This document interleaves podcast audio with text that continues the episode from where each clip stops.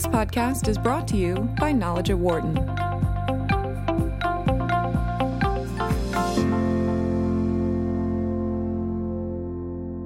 When someone goes to work at a new job, they probably have an expectation that they will be happy in the workplace, but it doesn't always occur. And in this high paced society, we end up feeling more and more pressure than ever before. So, how do you find that happiness at work, whether that be at a Fortune 500 company or, say, if you're just a laborer working on a farm? Dr. Annie McKee runs the executive doctoral program for chief learning officers here at the University of Pennsylvania at the Graduate School of Education. She tackles this idea of happiness in the workplace in her new book, How to Be Happy at Work. It's great to have her in the studio with us today. Nice to meet you. Nice to meet you too. Thank you very much. And nice to know that you're basically a neighbor of mine too. That's right. Philadelphia suburbs. Uh, best guess. What do you think is it percentage wise that people aren't happy at work? That's an interesting question. I don't think we even have to guess. Gallup has been studying people for years, and right. upwards of two thirds of us are either neutral, which means we don't care, or we're actively disengaged. And disengagement and happiness go hand in hand. So, an awful lot of people are not happy at work. So it ends up having a, a, a, significant economic impact on the company, on the people themselves, on the other workers that are probably in the office as well. Unhappy people don't perform as well as they could. Right. When we're negative, cynical, pessimistic, we simply don't give our all, and our brains don't work all that well. Just when we need people's brains to be working beautifully. But is this is this a problem that has been fairly routine in, in our society, or has it been ramped up even more? In the last two decades or so. And, and, uh, you know as much as digital is phenomenal for us and it makes our lives so much better on, on many cases a lot of people say there are times where we are so much under pressure because of what our businesses are and digital and, and, and everything that there's so many touch points out there right now. Yeah, the world is changing at a rapid pace, obviously. And as much as we love our always connected world, it can mean that we work all the time. We're always one minute away from that next email that's going to bring tragedy and crisis to our working lives. Right. And some of us never turn it off, and that's not good for us. So the idea to put the put a book together and look at this came from where?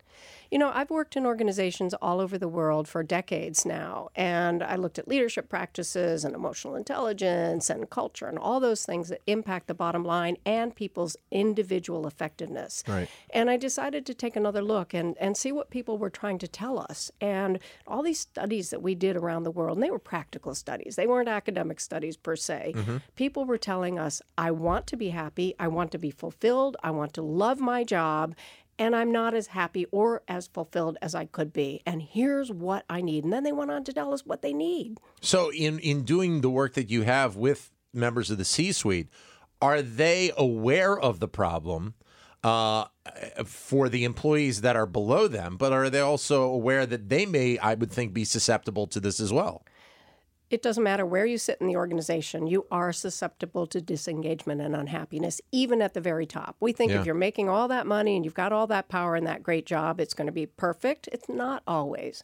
The best leaders in our organizations at the very top and all the way down to the shop floor understand that people matter, feelings matter, and it's job number one mm-hmm. to create a climate where people feel good about what they're doing, where they're happy, where they're engaged, and where they're ready to share their talents. So, what are the key ingredients to, to trying to actually find that happiness? From my work, I've discovered three things. Number one, people feel they need people feel they need to have impact on something that's important to them, whether mm-hmm. it's people or a cause or the bottom line, and they need to feel that their work is purposeful and it's tied to values that they care about. So that's number one. Number two, we need to feel optimistic that our work is tied to a personal vision of the future. And here's the catch okay. the organization's vision isn't enough. As good as it may be, we have to know that what we're doing ties to a personal vision of our future. So right. that's number two. Number three, we need friends at work you know, we've learned over the course of our lives you shouldn't be friends with people at work, that it's dangerous somehow, that it'll cloud your judgment. I don't agree. I think we need to feel that we're with our tribe in the workplace, that we yeah. belong, that we're with people we respect and who respect us in return. We need warmth, we need caring, and we need to feel supported. But I would think uh, most people, when they are when they are looking for that job, whether they be coming out of college or they're looking to shift careers m- midlife, they are looking for that area that would make them happy, the the sector, whatever it might be. I, I'm guessing there are probably some people that are just taking certain jobs because they need to get a job. But I mean, when you have that expectation of being in the right sector to begin with, you you hope that you have the, the the happiness to go along with it right out of the gate. We do hope we do hope that we get into the right organization and there's a good fit between our values and the organization's values and Right. what it's doing and what we do. We try. We really try hard. But we get in there and the pressures of everyday life and the crises and and the stress, frankly, uh, can really tamp down our enthusiasm and our happiness. So that's number one. Number two, uh, a lot of us are susceptible to what I call happiness traps. Okay. We, we end up doing what we think we should do. We take that job with that fancy consulting firm or that wonderful organization, not because we love it and not because it's a fit, but because we think we should. And frankly, some of us have uh, ambition that goes into overdrive. Ambition's a great thing until it's not. Is that part of the reason why we see more and more stories now of people that may have been with a company for 20 years, 25 years, and then all of a sudden they make that pivot? And, and, and it may not even be staying in the same sector. It may be going to work for a nonprofit. And, and you see these stories popping up, and especially people in the C suite that, that are making this shift now. You do see that. You see senior leaders all of a sudden saying, enough is enough, I'm doing something different. But I, I really want to be clear uh, you don't always have to run away. In fact, you want to run towards something. Okay. If you feel you're not happy in the workplace, quitting your job is probably not the first answer, and some of us can't. Right. What we need to do is figure out what we need, what we want, how to have impact, what will make us feel hopeful about our future, what kind of people we want to work with and for, and then go find that either in our organization or elsewhere. So you have an expectation that people, if they if they find themselves in a spot where they may not be as happy as they would like to, they can make the change from within and not have to escape to another opportunity. Happiness starts inside of each of us. It's tempting to blame that toxic boss or that horrible organizational culture, and those things may be true, though they may be in place. But if you want to be happy at work, you first have to look inside and ask yourself, what is it that you want? What will make you feel fulfilled? Which happiness traps have you fallen prey to? And get yourself out. You mentioned well, you mentioned the happiness traps. Go through them and and, and tell us what they are. Yeah, well, uh, the uh, primary ones are I mentioned already. Should the should trap, what I call Yeah. the should trap. We do what we think we should do. We show up at work acting like someone we're not. That is soul destroying, and it's fairly common. The ambition trap, as I said, ambition is great until it's not. When our ambition drives us from goal to goal and we don't even stop to celebrate the accomplishment of those goals, something's wrong. That's number two. Some of us feel helpless and we feel stuck. The helplessness trap may be the most serious of all. It's the one that, eh, you know, it's really hard to get out of because we don't feel we have any power. And my message to our listeners is we have a lot more power and control over not only our attitude, but what we do and how we approach our work on a daily basis and long term than maybe we think we do. We're joined in studio by Dr. Annie McKee. Uh, the book that she has uh, written is called How to Be Happy at Work. You're more than welcome to join in with your comments, maybe a personal experience that you have gone through in your workplace. 844 Wharton, 844 942 7866 is the number. Or if you'd like, if you can't get to your phone, you can send us a comment via Twitter, either at BizRadio111 or my Twitter account, which is at DanLoney21. Uh, interesting article in the Philadelphia papers today about this book, in which you talk about your personal experience where this is concerned. You- You're teaching here at the University of Pennsylvania now, but earlier in your life, you found yourself probably kind of fitting into these patterns as well. I did. Early in my life, I, I wasn't teaching in a wonderful institution like Penn. I didn't even have what you would call a professional career. I had uh, jobs like waiting tables and cleaning houses and taking care of elderly people. I was making ends meet. And it wasn't easy. I will tell you that. It was not easy. Um, and I think I had two choices. I could either say to myself, this is miserable and I hate it, or I could look for something that was fulfilling in what I did. And I tried to do that. Wasn't always easy. I tried to do that. And I did find aspects of my job, whether it was cleaning houses and feeling like I was doing a good job, or finding a mentor in some of these uh, workplaces that really made it worthwhile to me. Do you have to be 100% happy all the time to be able to. I, mean, because I don't know if anybody can be 100% happy. And, and I say that because I think if you can find the areas of happiness, it can make your job, your life, so many things so much easier to to go through.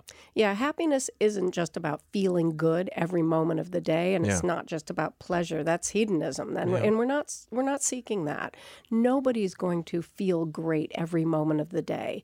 And frankly, a little bit of stress is a good thing. It pushes us to be innovative and to uh, do things differently and to push harder. So it's not about just feeling good, but we do need a foundation of purpose, hope, and friendships. We do need to know that what we do matters at work, that we're doing something that is tied to our future, and that the people that we work with are great. We do need that. But you mentioned with the accomplishments uh, and taking the time to, I guess, the version of smell the roses for a second.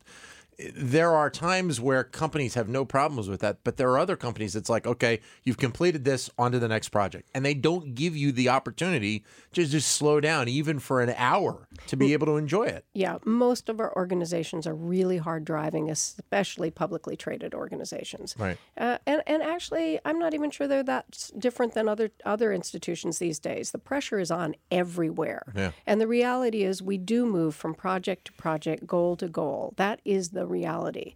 But what do we do? What choices do we make in the middle of that culture? Um, we don't have to be victims of our organizational culture, and we don't have to be victims of that bad boss you might have, or Right. maybe you've had in the past. We can make choices about what we do with our time, our energy, and our emotional stance. You mentioned going back to something you said a little bit earlier about the friends component i- i- in the workplace and how you think it's an important piece to being happy in the workplace. Does it matter where those friends come with, from within the structure of the company? I mean, I mean, a lot of people say, "Well, you got to be careful if you want to try and be friends with the, you know, the C-suite or or your boss or you know whoever it might be." Does it really matter? You know, it doesn't matter where your friends are, but it does matter whether or not you have your eyes open and you recognize what what people are thinking about how you're behaving and who you're friends with. You've got to have awareness. You've got to be aware of your organization's culture and the rules of the road and you know, if you're violating some of those rules rules, for example, going up the hierarchy and, and building friendships with people who are a couple levels above you or mm-hmm. maybe in another division, you need to understand what the implications of that are and you need to be maybe a little bit careful. So how does the middle manager deal with this? Because the middle manager seemingly is in the I mean, they're probably getting it from both sides. Middle managers get it from all sides. They're pulled in every direction, and it is probably the hardest job in any organization for sure. Yes. Right? Yes. Um, they, more than anybody, need to hear this message. Life is too short to be unhappy at work. Middle managers have a tremendous impact on the people who work for them. Right. And recognizing that you, more than anybody, are the creator and the curator of the culture in the organization is an important place to start. I, get the sense sometimes that, that people, maybe managers, forget about the outside life that people have. Like, you know, I'm a dad, three kids, spend a lot of time on the soccer fields, moving them around and stuff like that. And there are times where I am just drained from that. That that, that at times it's hard to motivate. You know, when you're when you're talking about work stuff, and, and I think bo- bosses and stuff forget that, that that there's an outside component to people's lives and that happiness as well. Right. Listen, we're here at the Wharton School, and uh, we've been studying management now for over 100 years. And some of the early approaches to managing our organizations are really destructive. And, and one of the aspects of that early research has been the attitude that people don't matter and that private lives ought to be left at the door of the office. Yeah. It's impossible Yeah. to leave our private lives at the door of the office. And that doesn't mean that we talk about it all the time, but we Yeah. bring our experiences with us and we bring our feelings with us. And managers need to recognize that. you you have that every day and that kind of goes back to that connectivity that we have you know today now so more than ever is the fact that you know I'm doing this show right now I could be getting tweets from my ex-wife about the kids you know from friends hey do you want to have dinner later this week I I mean it's just and that's why I think it makes it harder and harder to try and find at times that happiness in work It's true. It's also hard to find what's commonly called work life balance. And by the way, I don't like that phrase. I think it's a myth. okay I don't think there is any magic formula that Right. says if we get it you know, just right. We're going to be happy at work and happy at home. Right. It's more about understanding that the lines are blurred between work and home now, and we need to learn how to manage our choices and our attention. Right. 844 942 7866 is the number to join in with your comments. Dr. Annie McKee is our guest. The book is How to Be Happy at Work. You can share your experiences, maybe ask a question of Dr. McKee. 844 942 7866. Caroline is out in the Bay Area with a question. Caroline, go ahead. Hi, uh, thanks for taking my call. Um, my question um, is around working remotely. I'm in a situation where I'm pretty much 100% working remotely on the phone all all day, pretty much, um, working with a uh, East Coast company, and I'm feeling um, over time more and more isolated because you don't have that face-to-face, one-on-one connection with people. And I know there's a lot of conversations that are going on that are just, um, you know, for people that are uh, near corporate headquarters, that, you know, when they pass each other in the hallway, they get to have a conversation just casually. So you're missing out on conversations, and I just feel like there's not the camaraderie um, that there would be if you go into the office, which I used to do, obviously. And I'm just feeling more disconnected, if you will, um, from the company as a result. And I'm just wondering if you have seen that and if that is becoming more of an issue as more workers uh, do work more remotely. Caroline, you make such a good point, and you're not alone. You really, truly are not alone. As more of us work remotely, and I do too, I understand the isolation and feeling kind of left out. And the reality is, it takes a lot more effort to build relationships when we work remotely. We need to take time. I mean, chances are, I don't know about you, Caroline, but most people, when we're working remotely, we get on the phone, we do the work that needs to be done, we talk about the project, and we get off the phone. And that yeah. leaves us feeling kind of empty. We need to take that extra five minutes to have a chat, to have a laugh, uh, to feel like we are in relationship with somebody. And it takes effort and it takes self management because the temptation is to just just do the work. I mean, the gig economy, you talk about the gig economy, right? We're all sort of uh, you know working in a portfolio manner these days yeah. we take on this bit of work and that bit of work and much of it is virtual so caroline i think we need to figure this out because the bottom line is that we have not changed as human beings we still need to feel like we belong we need to feel that we're cared for and we need to be able to care for others in return and if we're working far away we've got to take extra time and make an extra effort, a, a, concerted effort to build those relationships in a different kind of way than if we're in person.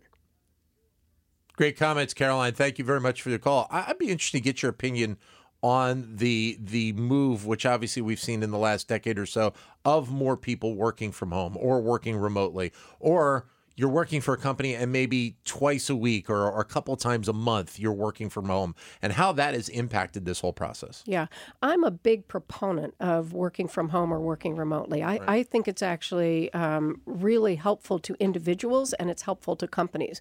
Number one, people who are able to work at home feel trusted. And when you feel trusted, you are more committed to your organization.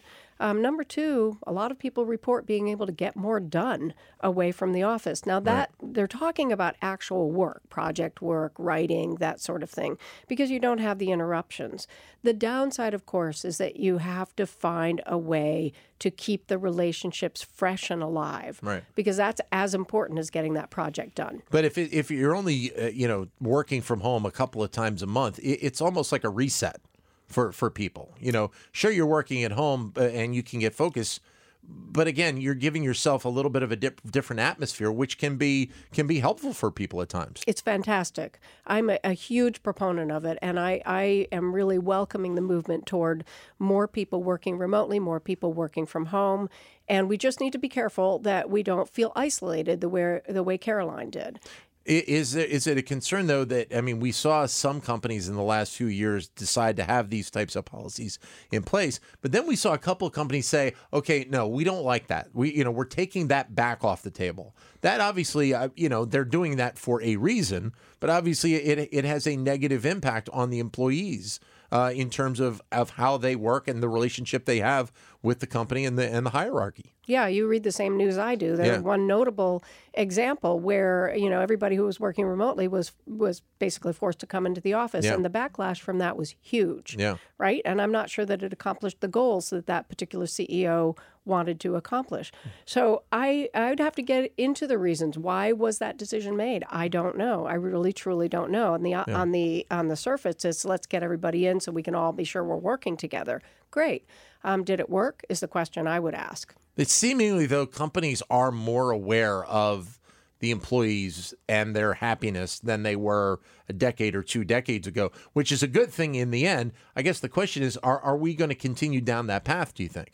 Companies are more aware, so are enlightened CEOs and enlightened leaders. And I think we will continue down the path for the following reason it's not just a nice to have, and it's not just about feeling good. We've got solid research coming out of positive psychology, neuroscience, and management mm-hmm. that tells us that feelings matter. When we feel good, we're smarter, to put it in, in simple terms. Sure, yeah. And we need smart employees now. We need people who are committed. We need people who are engaged. And the research is pretty clear uh, happiness before success.